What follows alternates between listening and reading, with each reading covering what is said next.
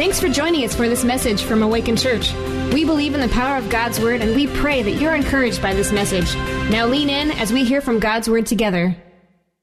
Before we even get started in the message, uh, just as kind of a way of an introduction, I'm curious how many of you here are fans of reality TV shows, right? Like it's okay to admit it, even though you're in church. Like a few of you are proud, some of you are kind of like, I don't know, you know? Like, I, I think like we all like reality TV shows because we could see ourselves in them, right? Like I know for me, when my wife and I were first uh, married, I remember uh, some almost 15 years ago, she worked at the University of New Mexico, the hospital there. I was a, col- I was a college student, and we both would come home at 7 at night. And uh, I don't know how many of you remember the bunny ears that you'd have to put on a TV, you know? Like you'd have to wiggle it around and stuff. And being newly married, we didn't have cable. And so what we did was we had those bunny ears and we got one channel. And that channel was CBS.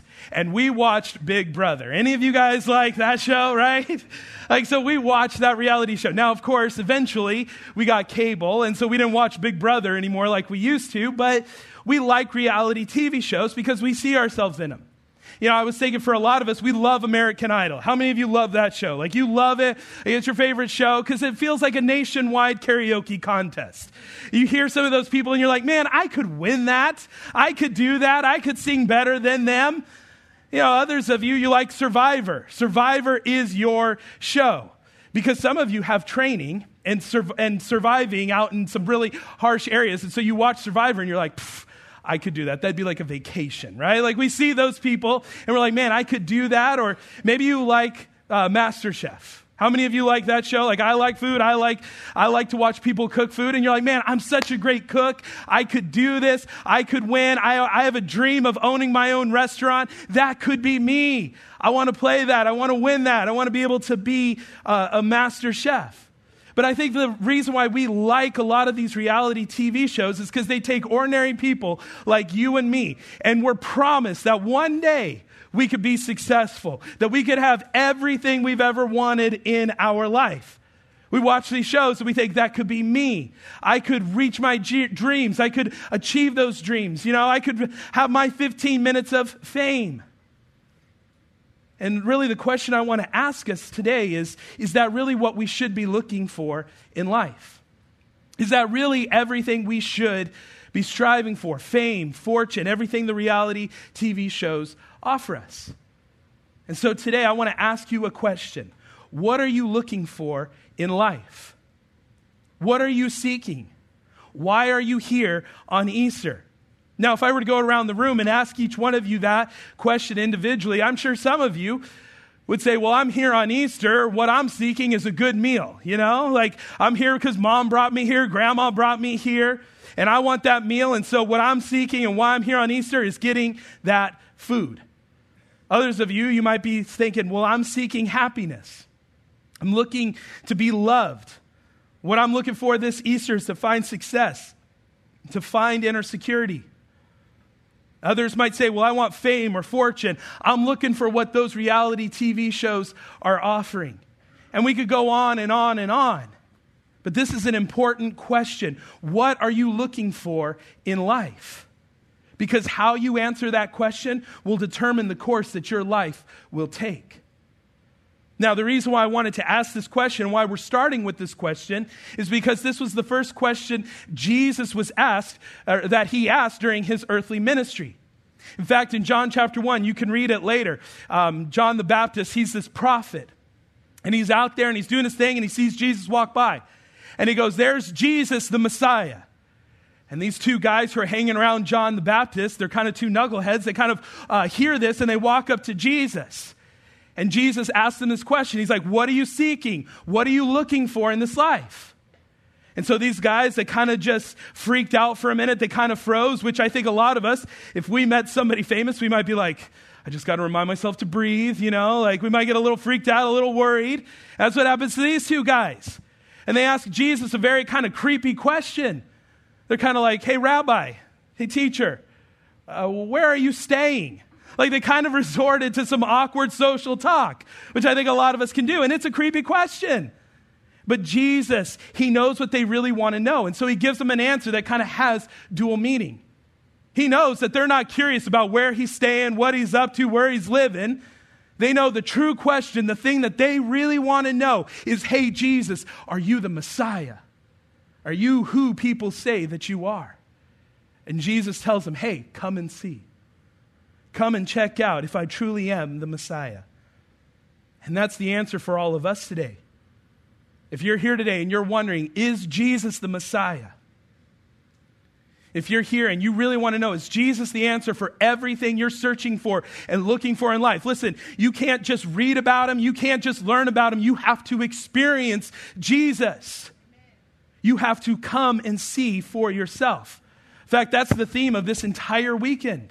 That's the title of today's message Come and See. Now, why did Jesus give these two guys this answer? Because he wanted to point them in the right direction.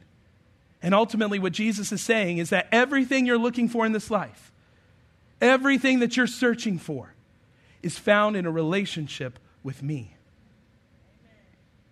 And so these two guys, uh, who, who were originally told by Jesus to come and see. We, we know they're uh, Andrew and John, some of Jesus' first disciples. And so they started to follow Jesus. And others kind of came along, and what they saw was so eye opening to them. And for the next three years, these disciples would see Jesus do some incredible, amazing things. And what Jesus did made it very, very clear to them that he wasn't just some man, he was everything they were looking for in life. So Jesus comes on the scene and he begins to teach people this incredible truth about who God is. He's teaching them about life. He's teaching about how important it is to forgive other people and how forgiveness is important for us. He even teaches, like, hey, you need to love your enemies, you need to pray for those who persecute you. Then he talks about serving. He talks about giving. He's got all these truths. This wisdom just flows from Jesus' lips. He's even teaching about how people are equal. This culture did not agree with that. They didn't see people as equal. But Jesus is teaching that. He taught that men, women, slaves, free, rich, poor, citizens, foreigners, they are all equal heirs to a heavenly inheritance through Jesus. And that they were all to be treated equally, uh, fairly, and without favoritism. Jesus' message began to invade a society that was desperate for this reality. And the religious leaders of the day, they didn't like what Jesus was teaching. They didn't like all of this because they're like, if anyone struggles with sin, if anyone has a past or they have some struggles in their life, then they were like, well, we're going to push you out. Because the religious leaders of the day said, hey, God doesn't love you. You have to earn this relationship. You have to do enough good things to earn God's blessing, God's favor. And these religious leaders of the day, they believed that they deserved God's love and favor because they were better than everyone else. Yet, all throughout the Bible, what do we see? Jesus hanging out with some sinners. Jesus hanging out with the very people the religious leaders pushed away. Jesus was willing to love these people in the midst of their messes because he wanted to show them what life could be like. And he wanted to bring them into a relationship and save them from their sins. But not only did these disciples hear these amazing, eye opening messages, they also witnessed Jesus do some miracles. They saw Jesus walk on this stormy sea. They saw Jesus take some bread and some loaves of fishes and multiply it and feed thousands of people. They saw Jesus heal the deaf, the blind, the disabled, the people who were sick. And Jesus comes on the scene, and people worshiped him and loved him. And these Jewish people wanted to make Jesus their king. And so, this invitation to come and see was more than these disciples could have ever imagined. And the people loved him and everywhere he went, thousands of people just wanted to get access to Jesus. And then Jesus says something that made zero sense to the disciples. At the height of his power, he said something unexplainable and unfathomable. At the height of his glory and his power, with everyone loving and worshiping Jesus, Jesus turns to his disciples and he says something shocking to them in John chapter 10. In John 10, verse 11, Jesus says, I am the good shepherd, and a good shepherd lays down his life for the sheep. Now, after the disciples heard this, they're probably like, whoa, whoa, whoa, whoa, hold on, Jesus. Like, what are you talking about here? We thought you were going to be the king and you were going to rescue us from Rome. Jesus, we get it. You are the Son of God. But what are you talking about here? You have this power to do miracles, and you can use that power to build an earthly kingdom. You can use that to, to, break us from this terrible tax code that we're in. You can unite us as a people group. What are you talking about, Jesus, that you're a shepherd and not a king? What are you talking about? That you're going to rule, that you're not going to rule over us, but die for us. What are you talking about, Jesus? Why would you do this? The disciples didn't understand that it was necessary for Jesus to die. But he didn't leave them in suspense. He didn't leave them hanging because in Matthew chapter 16, verse 21, Jesus says, or basically it says this From that time, Jesus began to show his disciples that he must go to Jerusalem and suffer many things from the elders and the chief priests and the scribes and be killed, and on the third day be raised. So the question we got to be asking ourselves is like, who in the world would write this into their story? Like, why would Jesus get these disciples together and go, hey guys, I got this great plan. I'm going to have some amazing teachings. I'm going to teach you guys about who God is. I'm going to tell you about how to live life and forgiving others and serving and generosity. I'm going to tell you all of these great things. But not only that, I'm going to do some miracles too. I'm going to heal some people. I'm going to walk on water. I'm going to basically be a food bank all on my own. I'm going to come here and multiply some food and feed thousands of people. And so he comes on the scene and he does all these things. And then he says, you know what? And then eventually I'm going to get tortured, crucified, and I'm going to die. Hey guys, who's in today, right? Like, who would want to be a part of that? Who would write that into their story? But Jesus said that it was necessary for him to die. That was a part of his plan and his purpose. And that statement that Jesus told the disciples to come and see is the key to understanding the significance of Easter today. Because I want to invite you to come and see the significance of what happened to Jesus in his death and resurrection. I want you to see the significance of Easter today. But in order for us to understand the significance of Easter, we have to understand something. There's good news and there's bad news to this. And so I want to start off today with the bad news because it's going to make the good news so much better. And the bad news is this you're not a mistaker, you're a sinner. You're not a mistaker, you're a sinner. Because what is sin? Sin is so important for us to understand. In fact, sin is an archery term that means to miss the mark. And so God has a bullseye out there for us. That's the mark.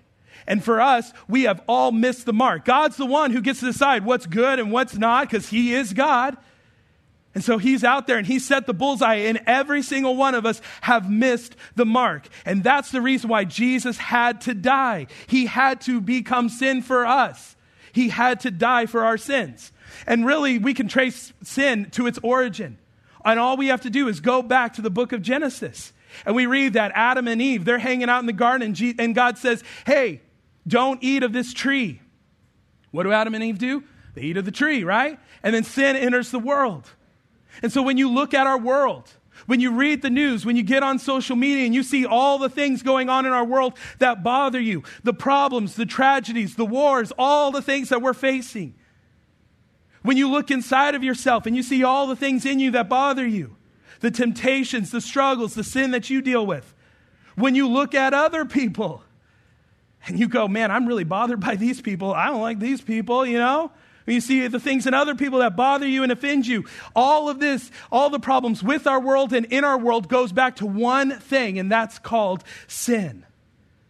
And the Bible makes it clear that it's a problem that all of us have. It's a common thing. We're all sinners. Because listen, it doesn't take a whole bunch of sins to make you a sinner. It's not like, well, there's a magical number, right? And once I hit that, then I'm a sinner. No.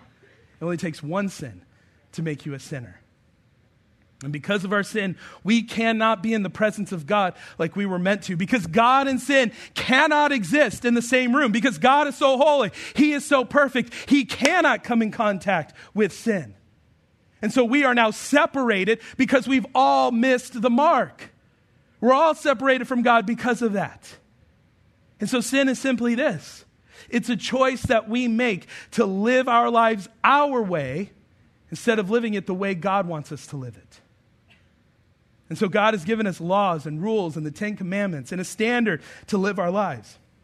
We're supposed to live our lives that way because it's going to give us the best possible life.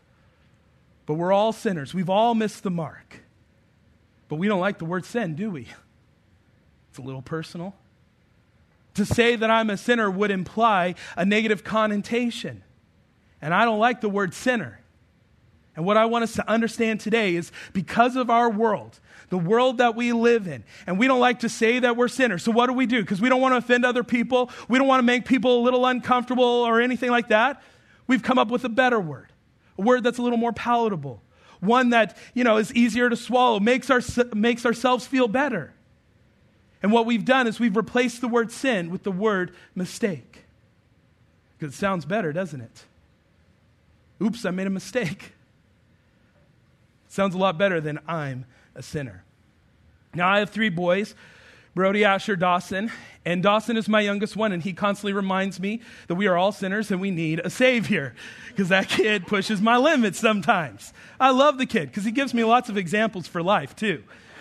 And so, uh, you know, we were able to go to um, Chick fil A, the, the Lord's Chicken, the, the Church of Chicken, you know. And so we're there, and, and I don't know if you've had um, what I like to call communion, those cookies that Chick fil A has, right? And so we go, and the kids every now and again, they love the Chick fil A cookies. And they're like, Dad, can't we have the cookies? Can we get the cookies? Can we get the cookies? Okay, yeah, that's fine. So I get their dinner and I get it all set out, and I'm like, okay, guys, pick your cookie. I said, but don't eat it until after your dinner's done. Then you can have the cookie.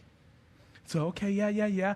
And as I'm sitting down, Dawson goes, ha ha, bites the cookie and starts eating it, didn't even touch his dinner.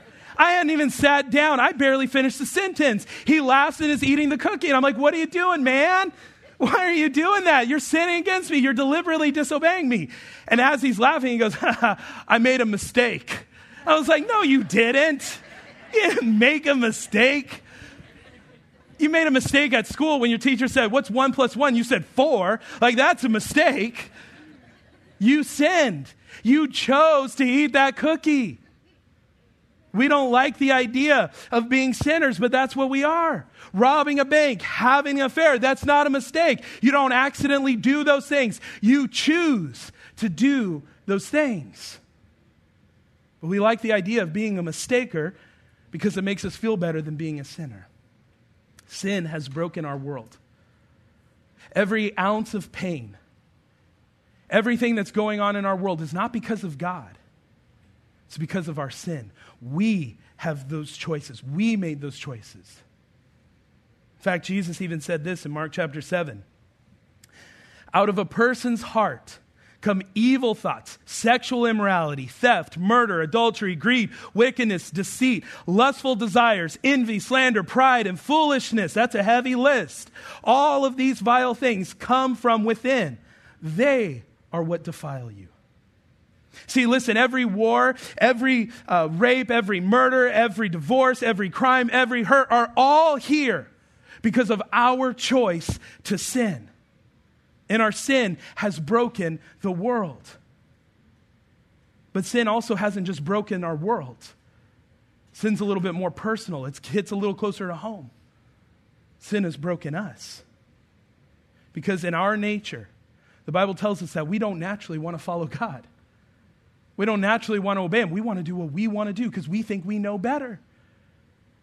We want to live our lives the way we want to, and so we have this desire to pursue sin. The choices we have made have wrecked relationships and our souls and our lives. And we have to live with the consequences of those decisions. And maybe you're sitting here today and you're thinking, why in the world would we use Easter to talk about sin? Like, I don't want to talk about my sin in front of my mom or my grandma here today, you know? Like, I'm all dressed up, I'm looking good, we're going to have some fun today, do an Easter egg kind of like, I don't want to talk about my sin. Why would we use Easter to talk about sin? And here's why because it's impossible for you to come and see who Jesus is and what he did and what happened on Easter if you don't understand that you are a sinner. And if you don't understand the impact that your sin and my sin has had in the world and in our lives, but if you're here today and you're still struggling with this idea that you're a sinner, maybe I can make it a little bit clearer for you. Because how many of you, by a show of hands, are here today and you've lied? You've told a lie. I don't care, big lie, little lie, small lie. Some of you haven't raised your hands. You're lying, right? Some of you are like, I better do the double hands, right? Like, so here's what happens. What happens when you're when you lie? You're called a liar. Now, what happens? How many of you here today stole something, right? Some of you haven't risen your hands because you're like, nope, I'm perfect. Oh, you claim everything on the IRS? Tell me more about that, right? I know you don't, all right? You know, you're like, that's just under the table. That doesn't count. No, it counts. That also includes you go to the movie theaters and you never packed your purse or your pockets with food and snacks, you know? You just walk in there and you pay those ridiculous prices, you know? So there should be more hands going up because you've stolen. And what happens when you steal? You're called a thief, right? Jesus says that if we have lust, that lust is a sin. That if we look at someone with a sexual desire and that person isn't our husband or our wife, that we've committed adultery. Now, don't raise your hands, okay? Because the reality is, we've all done that. We've all committed these sins. Here's what I'm trying to get across to you today we haven't made mistakes, we've chosen to sin. We've chosen to live lives not following God's ways and the way that God has called us to live. And sins have caused so much destruction in our lives and in our hearts. Because the problem is that sin hasn't just broken our world, sin has broken us. We're not mistakers, we're sinners. Now, we can feel the heaviness of this moment. Realizing all of this, and some of you are sitting here today going, Why did we come and check out this church? Like, why am I here? Because welcome to Awaken Church. We're here to make you feel good about yourself, right? Like, I just wanted to encourage all of you today and say, tell you how horrible and pathetic you all are, and we'll see you next Sunday, all right? Let's worship, right? That's not what I'm trying to do at all. The reason why I'm making a big deal out of this is because we as human beings, we have this ability to justify what we do. And we like to turn our sins and we like to call them mistakes. And what we love to do is we love to compare ourselves to other people. We like to look at politicians and say, well, I'm not that bad. Look at what they said. Look at what they did. I'm a lot better than them. Oh, look at, look at that guy. Look at that girl. Look at that actor. Look at that actress. Look at my neighbor. Look at that person I go to school with. Look at that person I go to work with. I'm not that bad. I'm doing okay. But the Bible makes it very clear that you're not. Romans 3:23 says for all have sinned and fallen short of the glory of God. Amen. So we don't make mistakes. We choose sin. All of us do this. And the reason why this is so important for you to understand today that you're a sinner is because until you realize that you are a sinner, you don't realize that you need a Savior. And that brings us to the good news and the best part of this message. And that is that Jesus took the judgment you deserved. Jesus took the judgment you deserved. Again, thinking back to our story, going back to the very beginning, Jesus at the height of his popularity, everybody's worshiping him, everybody's loving Jesus. And people are like, Jesus, you're the man. We want to make you king. And Jesus enters this city, and people are lined up on the streets. They're bowing down, they're worshiping him. They're shouting, Jesus, rule and reign, be our king. But Jesus wouldn't be their earthly king because Jesus understood that brokenness in this world and in our lives wasn't found in another political system, it wasn't found in some savior president. The ultimate problem was that until someone would deal with this sin issue, we would never find wholeness with God. We would never feel complete. We would never experience what life is truly meant to be. And so Jesus, again, gathers his disciples together. And he's like, hey, I know you want me to be your king. And one day I will be your king. I will rule and reign and set up my kingdom here on this earth, but not right now. I got to take care of some business first. I have to go to the cross and pay for your sins. I have to go to the cross and deal with the, the, the corrupt, sinful heart that's in you. And I'm going to pay for your sins so that you can be reconnected, restored, and have this right relationship with the Father. In fact, I love how 1 Peter 2 4 puts this. It says this he himself bore our sins in his body on the cross so that you may die to sins and live for righteousness. By his wounds you shall be healed. I love that verse because what it's saying is you're not a mistaker, you are a sinner. Verse 24 is like Jesus took on all of that sin, all the things that you've said, all the things that you've looked at, all the things that you've done in your life, all the bad choices that you have made in your life, all of that sin. He took it upon himself and he died on that cross. All your sins, past, present, and future, he put it all on himself. He bore those things so that you would not face the judgment of God, that you could experience the blessings that come from God. And then verse 25 it says, For you were like sheep going astray, but now you have returned to the shepherd, the overseer of your soul. See, Jesus, what he did for us on that cross is he took what separated us from God. He eliminated it from the equation. And now we can have a right relationship. We can call God our Father. We can truly experience what life is meant to be lived.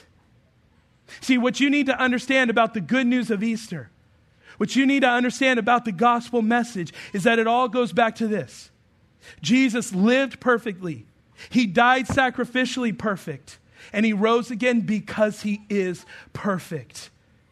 And because of all of that, Jesus paid the price for your sin and my sin. And listen, this should get us a little excited today if we've ever tasted and experienced what Jesus has done for us. Jesus paid for your sins when it should have been you. You can be forgiven today. And listen, that's the best news you'll ever hear your whole life that your sins have been paid. But we know that wasn't the end of Jesus' story, was it?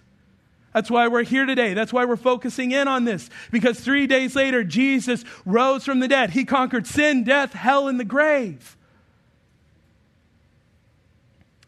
And when Jesus said, Hey, come and see to his disciples, they never expected to see Jesus alive again. They saw him dead. And then Jesus meets up with them. And they're like, Jesus? Is that you?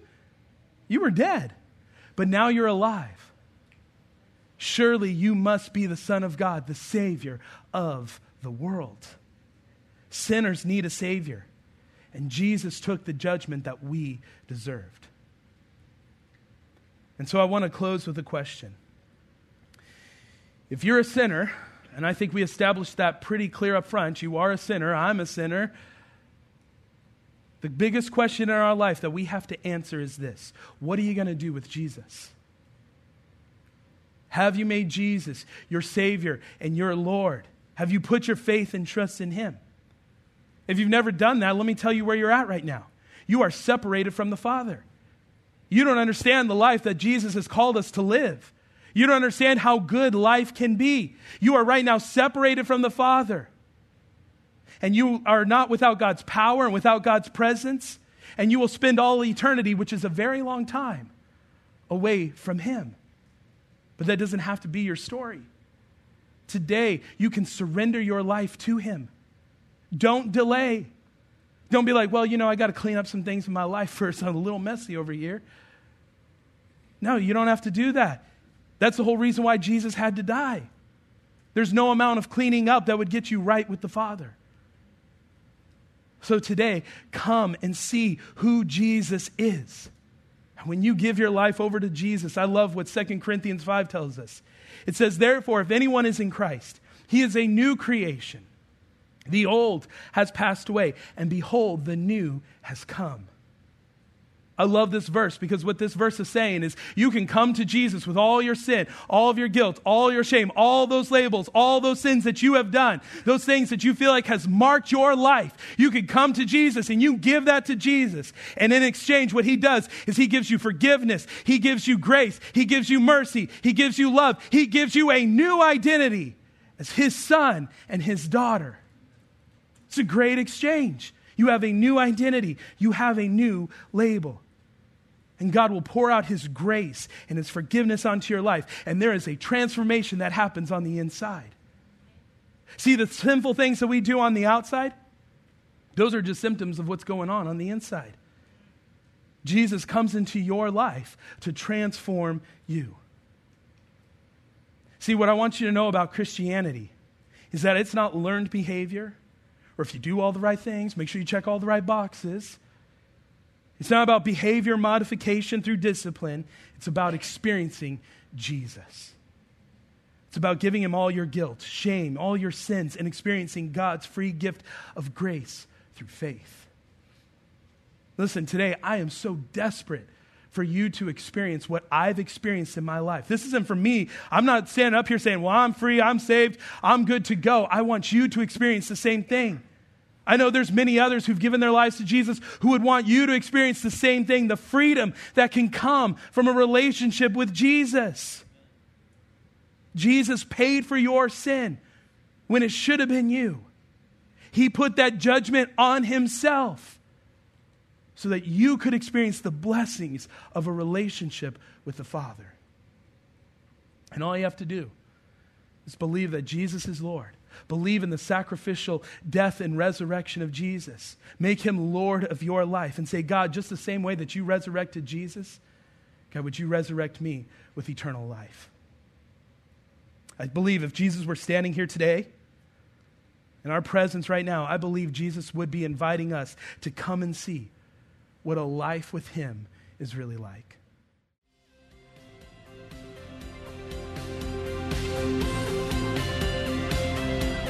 Thanks for joining us for this message from Awaken Church. We'd love to hear how this message or the ministry of Awaken has impacted your life. Let us know at awaken.church forward slash my story.